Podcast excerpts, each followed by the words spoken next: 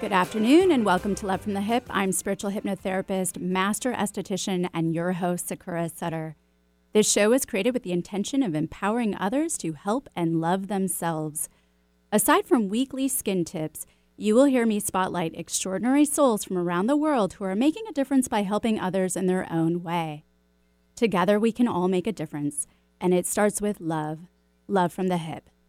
The Lydians, or people of Lydia, which is now present day Turkey, were the first to mint coins in the 7th century BC.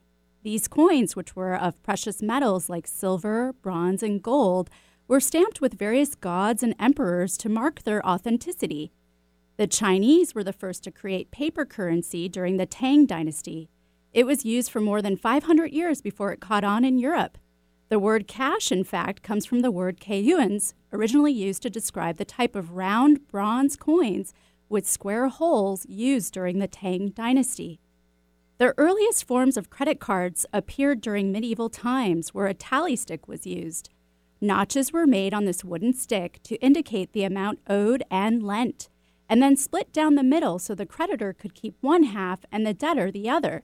Because the shape, size, and grain of these wooden halves had to match up perfectly, tally sticks were extremely hard to counterfeit.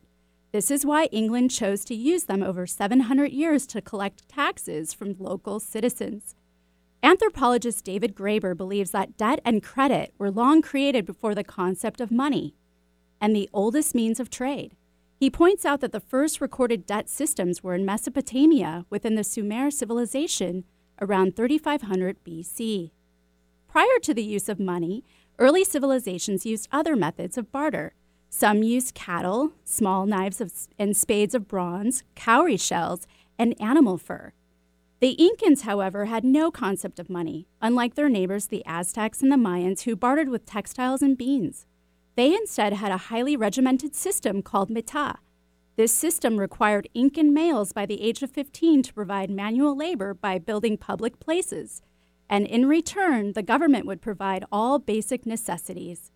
There are still societies today that function without money. Many of these are tribes who live deep in the Amazon.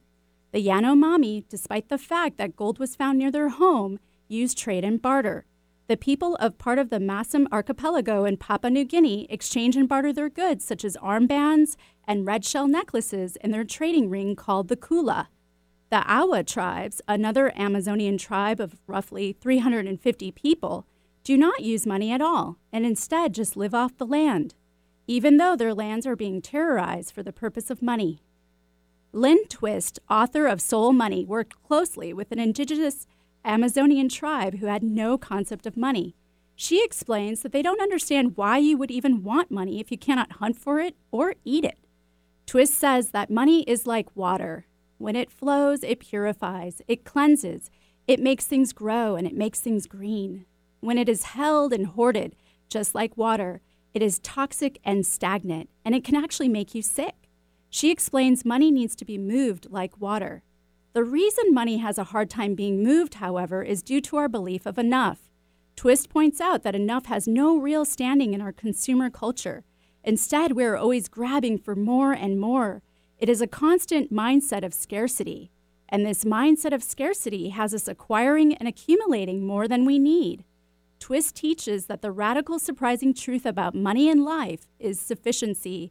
When you can clear away the mindset of scarcity and recognize that it's just an unconscious, unexamined mindset, that it is not real, that it is instead an illusion we bought into, only then can you find the radical, surprising truth of enough that you are enough, that they are enough, and that you have enough. And in this realization, you can then use all of the energy you had tied up in this scarcity and redirect it to make a difference. Twist believes when you share it, it expands, that what you appreciate appreciates. When we interact with money consciously, we tend to feel good about ourselves and the world around us. It is true, however, that most of our experiences with money are not conscious. This unconsciousness with money can explain why we find ourselves in jobs we don't care for or buying things we don't need. Because as Twist pointed out, we live with this unconscious mindset of not ever having enough. Certainly, not all of our unconscious interactions with money are established in our ch- adulthood. Many are learned childhood beliefs. like the all famous money doesn't grow on trees. These beliefs shape our relationship with money. Ignoring money consciousness is very common and easy to do, but it is important to know that it has a huge impact on various areas in our life our health, our relationships, and our well being. The more we begin to focus on our money consciousness, the more we begin to question how we use money and also see how it may not make sense. The more consciousness we put into our use of money, the better the intention we can set, and the more we can give to others. And by shifting the energy around money, we can find more purpose and self worth. Today, I have the absolute pleasure of having Ande Frazier on my show. Ande is Forbes Book's author of Financially Free. She will share her wisdom on money, its energy, its lessons, and what our relationship with money teaches us about ourselves. Plus, Ande will touch on how this pandemic has put a big stress on finances with aging parents, as well as the greater financial burden women may have to bear. So stick around after this quick break. Hypnotherapy helps you discover and explore deep, sustainable life changes. Let Sakura guide your communication with your unconscious mind. Rid yourself of negative behaviors, fears, pains, and emotions. Weight loss, smoking, childhood trauma, chronic pain, and much more can be addressed. Begin healing now. Just $100 for the first session. Learn more sakuraskinandmind.com. S A K U R A skinandmind.com. Bring out the healthy way of thinking you didn't know you had. Organic, free range, and fresh daily. Alternative Talk 1150. Welcome back to Love from the Hip. I'm spiritual hypnotherapist, master esthetician, and your host, Sakura Sutter. And don't forget to follow me on Instagram and Facebook and to subscribe and share my YouTube channel and podcast, Love from the Hip. That's HYP, anywhere you can find podcasts. Today, I have the pleasure of having Ande Frazier on my show. Ande is Forbes Book's author of Financially Free. Hey, Ande, thanks for joining us today. Oh, I'm so glad to be here. And I loved your um, introduction where you talked about Lynn Twist. I have her book earmarked in about a 100 different ways. So that was really great to hear you talk about her work. Thank you. I think it was important to share, and it, she totally flows into what you, you are all about as well absolutely. She's definitely been somebody I've looked to through my career and um, and has so much wisdom to give. Oh, that's awesome. So, in, in saying that, what does money mean to you?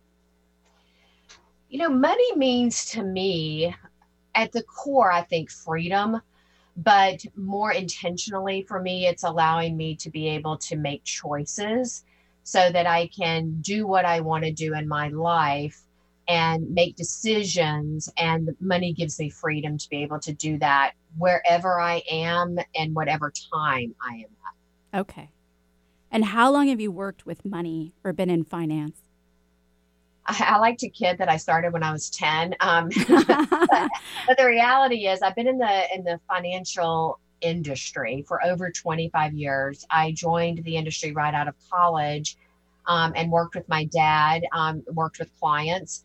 And my dad, who had been a minister while I was growing up, had gotten into the financial field um, during my senior year of high school. So I joined him in his practice back in 1993 and have had, you know, the good fortune to be able to work in many different areas throughout the industry since then. And um, so, yeah, it's been my career for the last 25 plus years. Yeah, it's a long time. So, how was it to work as a woman in a predominantly male oriented field? You know, it's interesting that you use the word predominantly male. I heard uh, a gentleman this morning talk about that their field that the financial field was male dominated, and I think even languaging, which I hope we can talk a little bit about, makes a difference. And mm it's not it shouldn't be male dominated. It should be predominantly male. To your point, mm-hmm. you know, mm-hmm. it it definitely was tough in the beginning. I think that what I was challenged with as a young person getting into the industry is having people take me seriously. Um, you know, talking to somebody about their retirement that may be 20 or 30 years older than I was was certainly a challenge when I'm 23 years old and haven't seen a down market, you know, yet and was in their 90s where things were kind of going up. So it was difficult, but I tried to figure out where I could be different mm-hmm. and create my own white space so that I could grow and and be kind of a unicorn in that space. So I learned a lot of important lessons along the way. so how how did working in finance in the South, right? Because that's where you you grew up. Yeah. How is that different than working in New York City? Well, uh, yeah, I'm originally from Georgia and have um, and grew up in and around in Georgia and Tennessee, and moved to New York back in 1998, and have been here for the last um, 22 years. And it, there is definitely a difference, even to this day, in terms of what I see, not just in the Northeast or the South, but throughout our country, as to how people um, work and how people deal with money. I think in the South, when I started the business, um, certainly in the small town that I was in, a lot of women weren't in real professionally executive types of roles. Mm. Most of the women that were working were working as a teacher, as a um, hairdresser, or they owned maybe or worked at a retail establishment um, or was a nurse. They weren't seen around town. There were a few attorneys, maybe a couple CPAs, but not that many. And they certainly were older. There just wasn't a lot of young, really highly professional women um, in my area. And so I didn't have a lot that I could, you know, look up to at the time.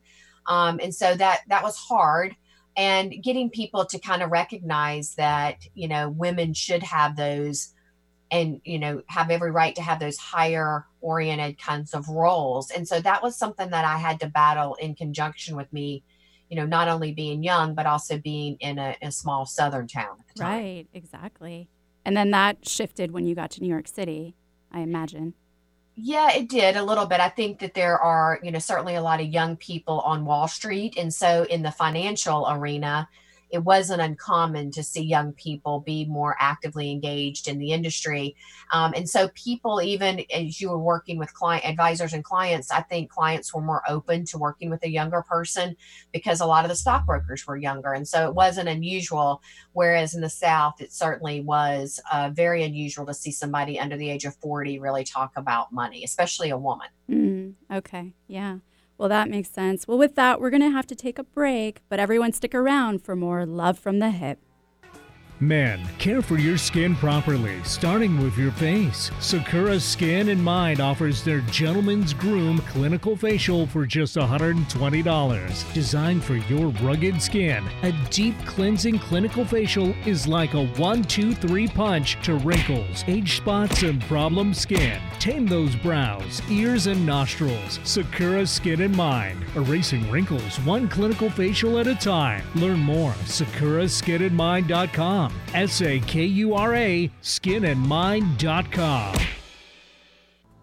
The veil is the line between physical and non physical realities, between spirit and matter. Listen in to Go Beyond the Veil, an exciting new show every second Wednesday of each month from 2 to 3 p.m. In this engaging and informational, jam packed radio hour, hosts Sakura Sutter and Rory Reich interview folks who make a living crossing the veil, assisting others on their journeys of healing and self discovery. Drawing from their own experiences, Sakura Sakura and Rory have come to realize how challenging it can be to understand it all. So they will ask the hard questions to not only reveal more truths and clarity, but in an effort to make spiritual sense. They hope by offering you, the listener, a resource where science meets spirituality that you too can finally put your skepticism to rest once and for all. So join them as they go beyond the veil. Did you know that your skin is your body's first defense against disease and infection? Briotech knows and has developed their topical skin spray to enhance your skin's natural healing responses and defenses. Briotech is all about providing its customers products that help promote skin wellness. Briotech topical skin spray is a light misting spray free of added fragrance, oil, alcohol, and parabens. All this protection without clogging your pores. It's a must addition to your all around daily skincare regimen. Try Briotech, a collection of sprayers from 2 ounces to 8 ounces. With this bundle, you can have Briotech topical skin spray wherever life takes you. All natural and safe to use from head to toe. Irritations? Redness? Post procedure sensitivities? Get Briotech topical skin spray today. Learn more at briotechusa.com. That's B R I O T E C H U S A dot com. Support your skin at briotechusa.com. On the path to good health and well being? Alternative Talk 1150 is the station for you. Welcome back to Love from the Hip. I'm spiritual hypnotherapist, master esthetician, and your host, Sakura Sutter. And feel free to send me a shout out at sakura at lovefromthehip.com. Let me know you're listening. Today on Love from the Hip, we have Ande Frazier. Ande is Forbes Book's author of Financially Free. So, Ande, as a woman in finance, do you think women have a harder time than men? You know, I think women are really good at having some of the conversations that I think our society needs to be having around money. Um, and, you know, I think a lot of people view the financial industry, you know, and talking about money as being all about math, but money is not math. And there's so many more things that we attribute to money. And I think that women have a unique gift at being able to tap into that with people. Mm-hmm. And so I think that um, it's a it's a great career. And there's a lot of room that I think we have for more women to really look at this being a career for themselves. And so I'm finding that we're making some progress finally. Mm-hmm. Um, but it, it's taken a really long time to see the needle kind of move in any positive direction. I think within the last couple of years, we're starting to see it would finally you, nudge. And would you say that's because women have a harder time with money? I don't know that yeah. women have a harder time with money. I think women are very um, maybe they want to understand what's happening and they are more they're not necessarily risk adverse they just want to understand the risks that they're taking. And so i think that sometimes they are slower to take action and maybe there's a frustration if they're working with a male advisor around that. But i think that it's measured when they do take action and when they do actually start to invest they're more consistent with their investing over time and they actually end up doing better mm-hmm. as a result. And so it's um it's a really interesting to see that dynamic play out. And then what would you say would be our biggest obstacles?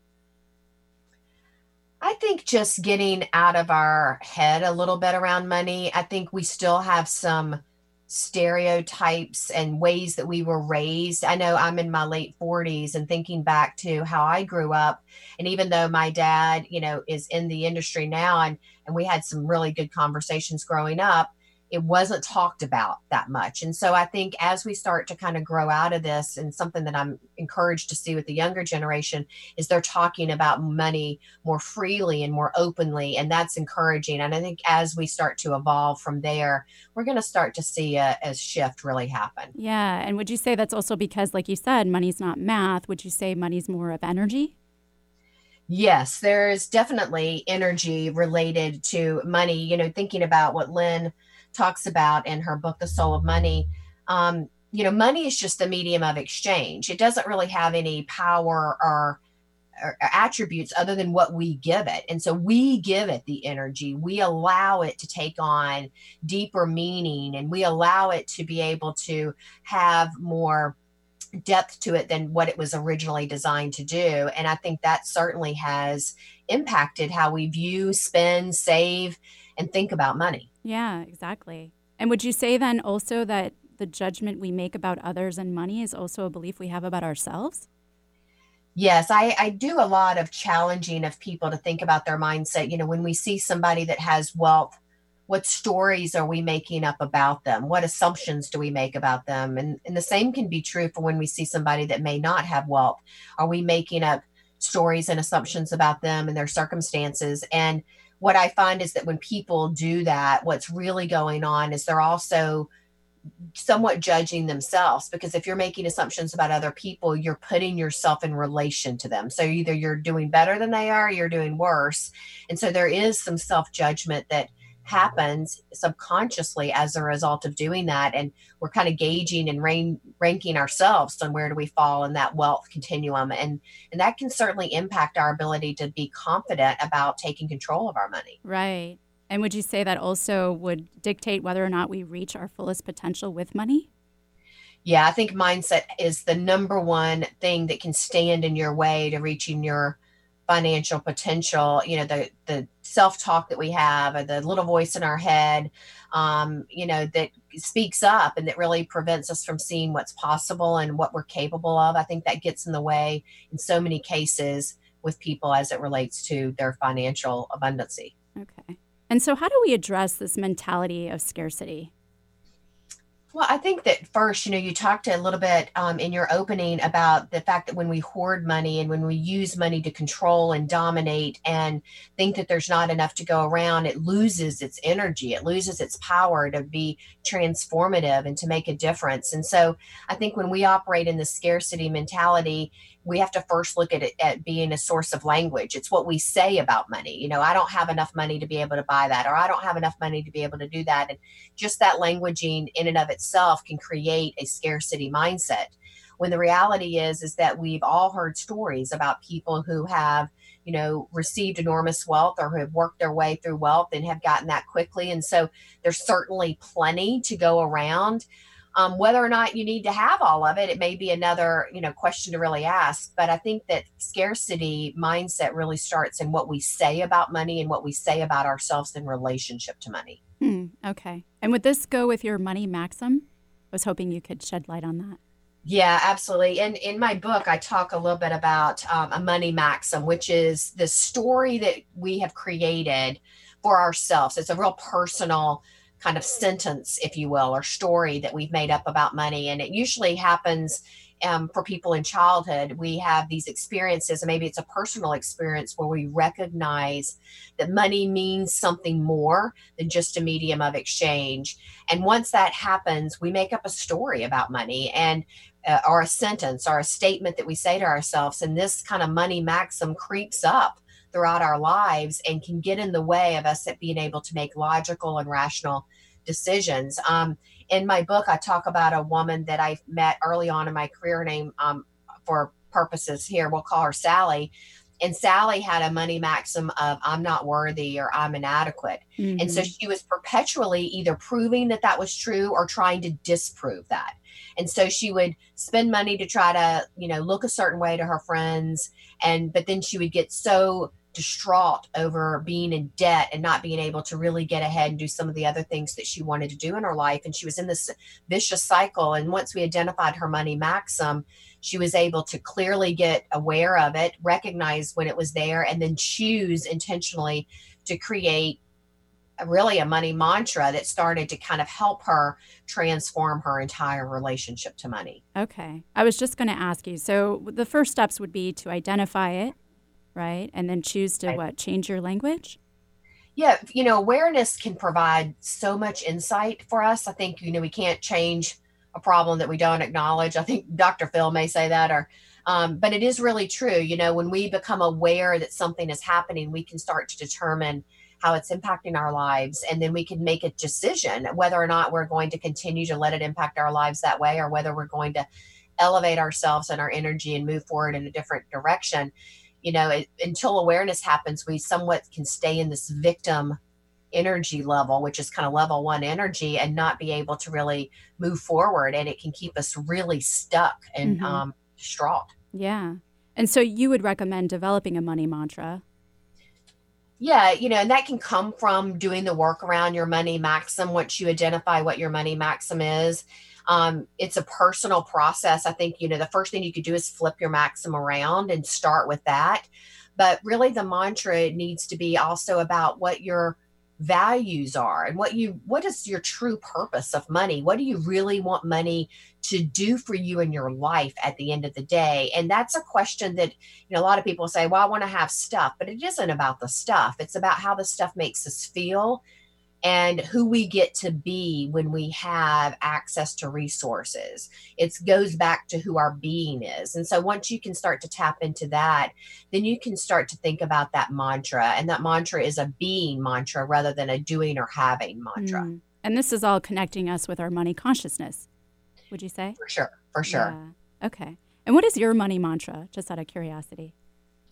You know i i meditate and i do yoga um my the mantra that i say when i meditate is Om Namah Shivaya which is something that i've said for years and um but i think for me a money mantra is just about being able to recognize that my value and self worth is not attached to my financial bank account, you know, and that there's so much more that can be done with that. Um, and so for me, I think my money, money mantra would be that um, I honor myself by using money to create freedom and choice in my life. Mm, that's great. And what would you recommend? Because I know you touched on Sally, but I think Sally accounts for such a huge portion of our population not feeling adequate enough, not feeling worthy. What would be mm-hmm. the mantra you would suggest for that? Well, you know, it's interesting. I, I think when you look at what's happening every day on social media, you know, we're now not just comparing ourselves to the friends and people we interact with in our, you know, physical lives every day, but now we have a lot of other people that we're looking at. And that's perpetuated this kind of feeling of inadequacy or unworthiness or, you know, perfectionism that sometimes I think a lot of people are striving for. And so, you know, with Sally's mantra, her mantra really was around I am worthy and adequate and I am worthy of abundancy in my life. And so it was a really a focus on us shifting that scarcity mindset for her and recognizing that her value um, was not attached to the clothes that she wore or the you know car that she drove or the stuff that she had and once she started to detach that and look at the payoffs and the costs associated with spending that money, we started to be able to move her in a really positive direction. That's awesome.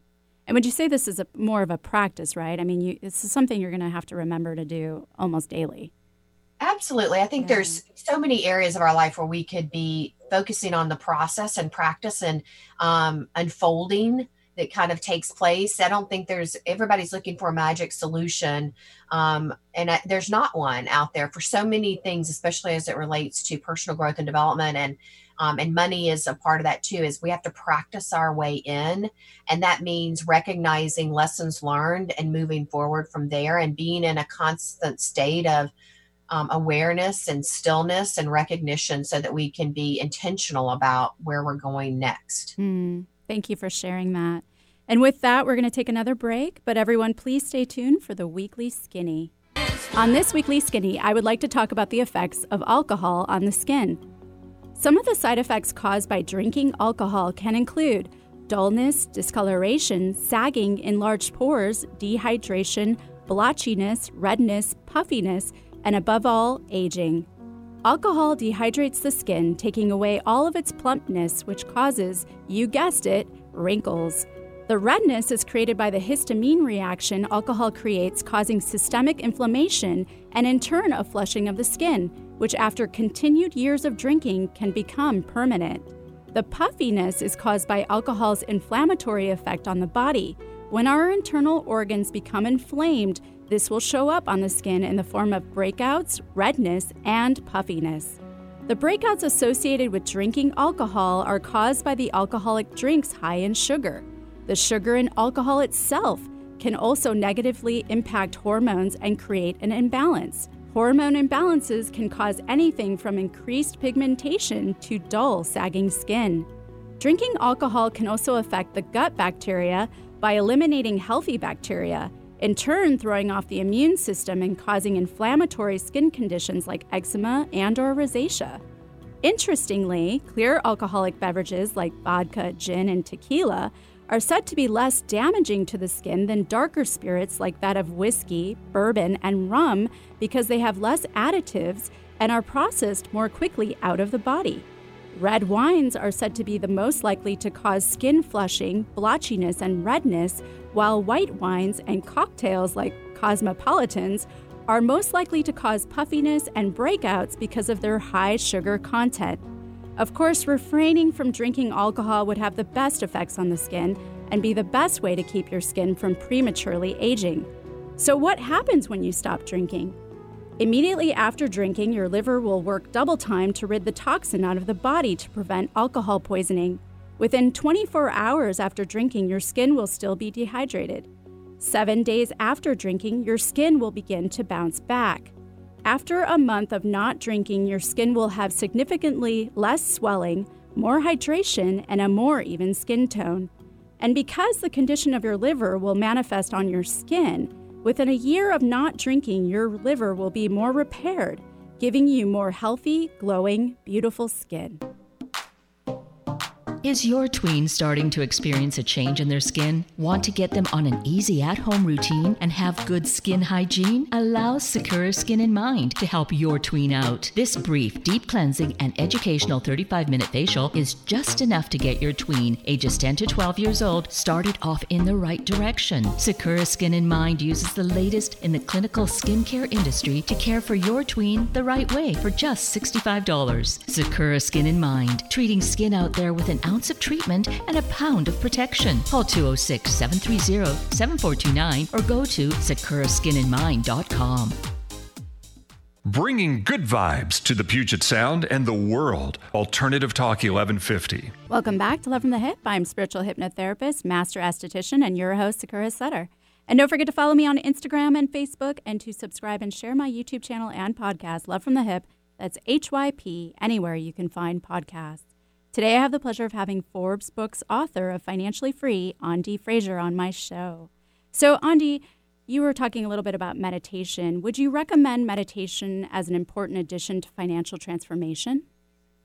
Absolutely. I um I have found meditation to be so valuable in so many different areas of our lives. And I know it's not a normal thing to think about meditating and money, but I think what meditation does is it allows us to really get present and create stillness and to kind of slow down the spinning that kind of goes on in our heads and allows us to really center ourselves and think about what's important. And I think it's important to go slow to go fast. And so meditation allows for that to really happen where you can really pause and think about what you're doing and why you're doing it. Yeah, and I would imagine it gives you time for those new beliefs around money to catch up totally. It's a it's a place where you can you know a, a, new belief or an affirmation is great but you know really what meditation allows you to do is to process how will you feel once you know if you're living in that new belief or that new truth for yourself how will you feel? What are those feelings? And more importantly who would you be in that um, situation? And when you really get present to that that's when you can really manifest that for your life. Mm, that's awesome. And also what about visualizations I do a lot of visualization work. I think that's where meditation and visualization can really align beautifully, where you're processing the ways you want to feel, but you're also picturing what that looks like in your head. And so the feelings can start to match up with the pictures, which creates a very powerful um, energy that can, where I see transformation really occur. Mm, okay. And what about clearing money, like with sage or crystals? You know, I have, uh, I do sage different things, money that comes in depending on where it came from, or um, and you know, I I have plenty of crystals. I I do believe that money is energetic, and so I think it's important that we recognize the energy that not only comes with money when we receive it, but also that we are putting out when we give it. Right. And so, you know, depending on how it was received, you may want to clear it before you do anything else with it. And um, it, there's different processes that people use. You don't have to physically have it and sage it, but you can, you know, have a clearing prayer or clearing meditation. Um, and I think that's important so that the negative energy that might be associated with money gets cleared before it passes on to the next person or organization or business. Right. And also like with our stimulus checks. right? Right. right. So overall with this pandemic with COVID, do you think it's changed our outlook or relationship with money? I hope so. I, I really do. I think there, you know, there's certainly been so many people that have been devastated and impacted around what's happening. 40 million plus people are out of work and um, and there's a lot of struggle a- out there and um, and pain and suffering as a result. But what i do hope is that we learn uh, the le- what are the lessons here that we can all take from this and move forward with our lives? And you know i've heard so many people thinking about what is the do we want to rush back to normal or do we want to create something new? What have we been able to learn from this time of you know staying still and getting back to what's important? And so i think there's you know we have to look at the positive here and what are the lessons that we can learn and what is really important to us at the end of the day. It's not all the stuff but it's about what money allows us to have whether it be freedom or choice or whether it be security um, and a home safety And so that's really what I hope people will start to look at this and, and think about what are the positive lessons there are to learn. Yeah. And since we haven't been able to spend it, right, there's going to maybe hopefully be more intention with that. yeah. Hopefully people haven't, you know, used Amazon to their fullest capacity here. But um, certainly, even without trying, I've found that there's been money I've saved just from not going out as much in, in transportation cost alone. You know, I haven't yeah. filled up my car in over a month. So I think that there are ways to save and think about, you know, what is the highest and best use of that money going forward and being more intentional about where we're spending and how we're spending. Mm-hmm. So, could you go over some of those lessons that hopefully we've carried on from this? Yeah, I think the first thing is the importance of having accessibility to money and having, you know, my parents might call it a rainy day fund or an emergency fund. I, I like to call it a liberty fund because I think having money and I I really ideally like to have people save about six months worth of living expenses in this Liberty Fund. And I call it a Liberty Fund because it's not just for an emergency, it's not just for a rainy day. I don't want people to think they can't use it unless it's a dire emergency.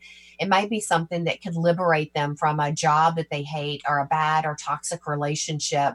Or it might be used to launch that passion project that they've been dreaming of, or to give to a philanthropy that they feel really called towards um, you know being of service to in some way. And so i think it gives them liberty to have that accessibility to money. And so that's one of the lessons is the importance of having that. Mm-hmm. um, i think it would have allowed people to have maybe managed the last you know 12 weeks of this pandemic a little differently knowing that they had money there. So they didn't have to worry about paying for their you know roof over their head or food. I mean we've seen so many people need food. And so having some money set aside does give people a sense of safety and security mm-hmm. um, to be able to take care of their health. Right right. And freedom which is what you touched yes. on earlier. Yeah even businesses i've been a little shocked at how many businesses have um, not necessarily had a lot of resources to carry them much further than a week or two out. And so i think the lesson is how can we you know as we know better we do better. Um, mm-hmm. um, and how do we do better going forward? And having you know maybe instead of buying all the stuff and having that ex- excess that we can have money set aside for um, these types of things that might come up that we want to have that accessibility for. Right. And what do you foresee for companies after covid? I mean aside from having more funds saved. Well i'm hoping that companies will take this opportunity to see um, the value of flexibility and virtual work. And even I think, as I mentioned to you earlier, I'm always Zoom fatigued. I love the fact that I'm able to work from home and work where I win, and I can get work done anywhere. I'm set up to do that. And so it allows me to have more time with my family or to have more time to, to participate in self care and work out. And, and so I think as companies look towards the value they can offer their employees, it's not just in a paycheck, it's also in giving them flexibility to be able to be in their lives in the way that they want to. And so I, I'm hoping that companies will start to understand that with virtual work we can have more enjoyable lives and and have just as strong of a connection as maybe having everybody come into the office every day. Right. And also employ people that are maybe further away. Yes i am really encouraged to see that a lot of companies are saying with virtual work we can hire people that are not in our geographical sphere. We can look to people, you know, in different states and different counties and, and, you know, even different countries for that matter, and think about how we can leverage them and have them be a part of our team. And so I think that's going to open up a lot of opportunities. And I certainly hope it opens up a lot of opportunities for women who, you know, do sometimes struggle with managing the um, care of families, whether that be young children or elderly parents, and you know their lives. And so I'm really excited to see where we're going to evolve um, from a business perspective going forward. Yeah, absolutely. And what would you say about unemployment right now? How do you think this has maybe given many opportunity? Well, I mean, you know, certainly it doesn't feel good to be unemployed. Um, I, you know, there's a lot more than just the fact that you're not getting a paycheck. There is something about the way that we view ourselves sometimes when we're unemployed. You know, I think a lot of people like to wake up with purpose in the morning and having a place to go or having a way that they can contribute. Um, and sometimes when you're unemployed, it's not just about losing the paycheck, but it's losing that opportunity to contribute. Um, what I do hope is that people will look at, you know, is there something else that they can do to be of contribution right now? Um, and where do they want to go next? You know, sometimes unemployment can offer opportunities for people to make a shift in their lives and maybe pursue a different skill or career that they had been waiting for and maybe they now have the opportunity to do that and just take stock at what do they really want to have and what's their life really going to be going forward and how they can move in that direction and so you know through our struggles we can really grow i think that breakdowns offer breakthrough opportunities every day Mm, yeah. And I also i also hear that a lot of people are thinking about going back to school. You yeah know, and doing something different. And just like you said, versus the amount they're receiving on a paycheck, it's more of, you know, am I living my passion? Am I living in purpose to others? I'm finding that to be more common. yeah for sure So, what other opportunities do you see opening up from COVID?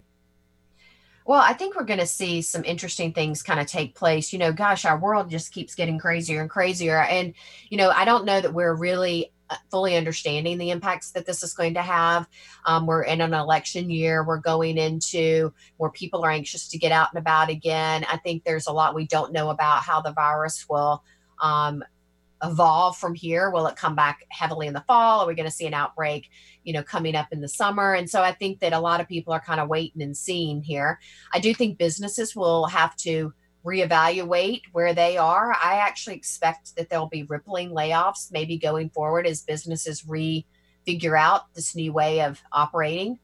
Um, but I think there's also going to be plenty of opportunities that come from this as well. So it's not all gloom and doom. I think there's going to be a shifting that we start to see there. And so if you're looking for that and thinking about making a change, this could be an enormous opportunity for you. Yeah, and you were saying to act fast.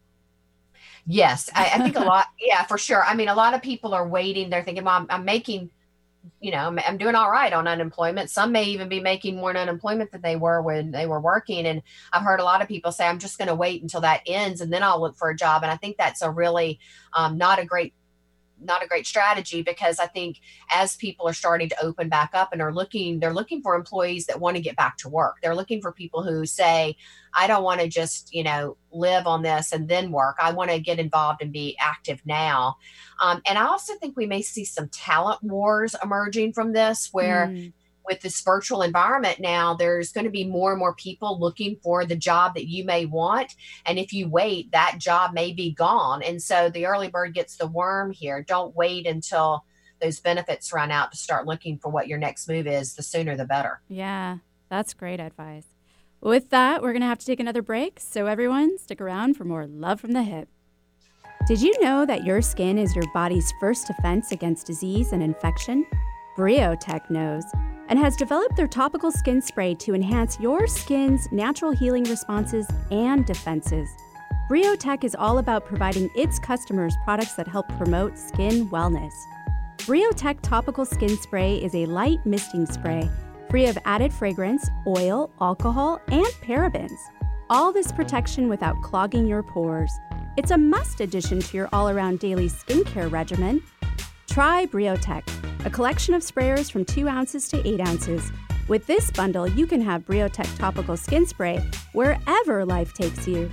All natural and safe to use from head to toe. Irritations? Redness? Post procedure sensitivities? Get Briotech topical skin spray today. Learn more at briotechusa.com. That's B R I O T E C H U S A.com. Support your skin at briotechusa.com. A health crisis is one of the most challenging situations we will experience in our lifetime. It leaves us frightened, confused, and asking, why did this happen to me? Transformational coach Rory Reich experienced his healing crisis when the life he had so carefully constructed came crumbling down around him. The universe had offered him a challenge. He chose to accept it and to rediscover who he was before it was too late. In his book, Transform Yourself Through Disease, Rory shares his personal journey alongside eight practical steps to help those who are stuck realize their self impairing beliefs and discover ways of transforming them so they can reclaim their health and create the life of their dreams. Don't let your health crisis define you. Take the next step and transform yourself today. For a free life coaching consultation, contact Rory at roryreich.com. That's R O R Y R E I C H dot com. You found us. Maybe you've been guided to listen. Alternative Talk 1150. Welcome back to Love from the Hyp. I'm spiritual hypnotherapist, master esthetician, and your host, Sakura Sutter. And if you are just joining us today, I have the pleasure of having Forbes Books author of Financially Free, Ande Frazier. So, Ande, can I ask you how COVID has maybe impacted our the financial stress on dealing with our aging parents? Well, you know, it's so interesting. I, you know, when we first had um, the kind of understanding around the coronavirus, we, you know, we're hearing about all these nursing homes that were really impacted. And I had so many women within our My Worth community reach out and talk to me about how do I really handle this? It's not just about um, the, you know, not being able to see their mom or dad or their relative that may be in a nursing facility, but it's also about how do we explain what's going on? How do we financially continue to support them? Their jobs were in jeopardy. And so it was a, a tremendous amount of stress, I think, for people to be you know managing all of this and to have aging parents that they also were trying to take care of and so it's um it's something that's disproportionately certainly affected women here yeah and i mean what are the things that we should do now learning moving forward well i think first and foremost is if you if you have aging parents that are not currently in um, a facility for example that you're having these important conversations with them about what is it that they want to have happen um, for the remaining part of their life. Like, what are their wishes? What are their desires? And how can you be of support to them in regard to that? What can you do there? Um, and really listening to what they say. I think those conversations are so challenging and hard to have, but are so necessary because unfortunately, sometimes we can see with aging parents that something can happen drastically and in a moment, and then there's no time to have the conversation, or it can be a slow um, loss of you know being able to communicate. Maybe it's due to alzheimer's or, or dementia in some way and that can be a slow slide and you know it can get out of hand without even really recognizing it. So having those important conversations early i think are really critical for mm. people to have. Where are documents how can i support you you know wh- what do you want to have happen um, so that you understand not only what are their wishes but how what are the financial resources available to help them you know have that for themselves. And then what about for the women? You know women are really kind of hit hard right now with all of this. They're you know they're usually not only the ones that are physically taking care of elderly parents or even in-laws or other relatives but there's also now this um, financial burden they're facing you know having to maybe work from home right now and taking care of and homeschooling younger children or thinking about college if their kids are in college and so um, and a lot of women have been unfortunately disproportionately laid off during this time because they were in businesses that were really affected more dramatically than maybe others. And so women are really got hit kind of hard with all of this. And so what I would say to most women is take a deep breath and you know recognize that you know you may need to create some of that stillness so that you can start to think clearly. It's a lot to process and manage and it's okay to have a lot of mixed feelings right now. Yeah, yeah. And how do you think this pandemic has also changed retirement for many? Well, I think if you're not immediately coming up on retirement, then you can um, relax a little bit. We've seen the markets, you know, rebound relatively quick, quickly through the years. I think we're going to see a little volatility through the end of the year with the election coming up. But I do think that if you're not immediately going to be retiring in the next, you know, one to three years or not already retired and taking money out, then you should, you know, kind of let your retirement accounts do what they were designed to do. Um, if you are really nervous and excited and upset and anxious about what's going on, it may be a good time to reach out to your advisor and just say, I'm really want to understand and maybe you need to be more conservative with where you are just to give you a little peace of mind so you can explore that. Um, if you're immediately in retirement, then I would recommend considering other sources to draw money from if you have them available that aren't associated with the market so that you're not taking losses on top of taking withdrawals. And so having um, money that might be available that's not in the market is, you know, a good diversification strategy for sure. Okay, awesome. And so let's talk about your book, Financially Free. What was the catalyst for writing your book? Well, you know, I, I am normally a speaker. I do a lot of public speaking, and so I don't always think of myself as a writer. But I've been doing a lot of writing in the last couple of years, and I'm enjoying it more and more. And when I decided to write a book, I wanted to write a book that wasn't a how-to book. I feel like we have enough of those out there right now. I instead wanted to write a book that would create conversations for people to have with themselves about their relationship to money, how they think about money, what are some of these things they should be thinking about tactically that they might want to do and formulate a plan for themselves and then they can start to think about the next step which is the how to so the book financially free is 11 conversations to have with yourself about life money and worth. And so my thought was is we needed to back up a little bit um, and think through some of these things before we actually get into action. I think when people rush to get into action it's too easy to not stay consistent over time or it's too easy to get triggered to get off track or they don't even know why they're doing what they're doing. So right. the book is really designed to have people to really think and um, process some of these conversations with themselves first. Yeah and it would you say it's also essentially designed to change your consciousness with money absolutely. The first part of the book really dives into that about your values and goals and your behavior your money maxim your beliefs around money and how they've how that's influenced your life and where you want to take things. And once you really have a kind of an understanding about that then there's some things to think about related to the various areas of your financial life your protection your savings growth cash flow and debt um, and even you know furthering out thinking about how money is impacted during our relationships whether it be with our parents or our children or our loved ones um, our significant others that relationship oriented stuff there. So there's um, some really good conversations throughout the book to kind of touch on a lot of those different areas. That's wonderful. And can you share the title again? It's financially free. And if you look at it you might also read that it could be said it's finally free.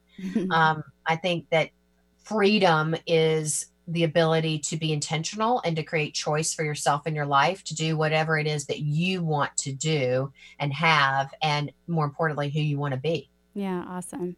And do you think we can all reach our fullest potential with money in our lifetime?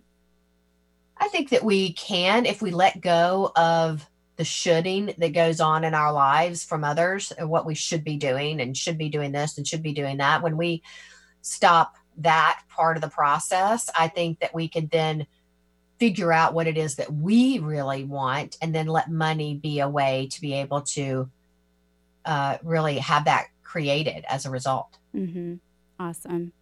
Well, how can my listeners learn more about you or find your book?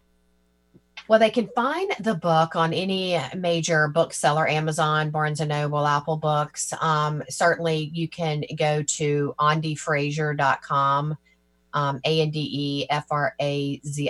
dot com to hear a little bit or read a little bit about me. And then um, I also, in my role as CEO and editor in chief of My Worth, we have a lot of great financial content at myworthfinance.com as well. So, and follow me on social, Instagram, Facebook. Um, don't have a podcast yet, but that may be a next. But they can find me at all the places that they find everybody else. Right, right. Your your podcast and your next book, right? right. awesome. Well, thanks again for being here today. Oh, thank you for having me. Yeah. And thank you to Eric, my splendid producer, and you, the listener. You can find me at sakurasutter.com Really love the show? Don't be shy. Drop me a line at sakura. Tune in next Wednesday at 2 p.m. for another episode of Go Beyond the Veil with my co host Rory Reich, where we try to put your skepticism of the unknown to rest. And don't forget to make self love contagious. Go ahead, I dare ya.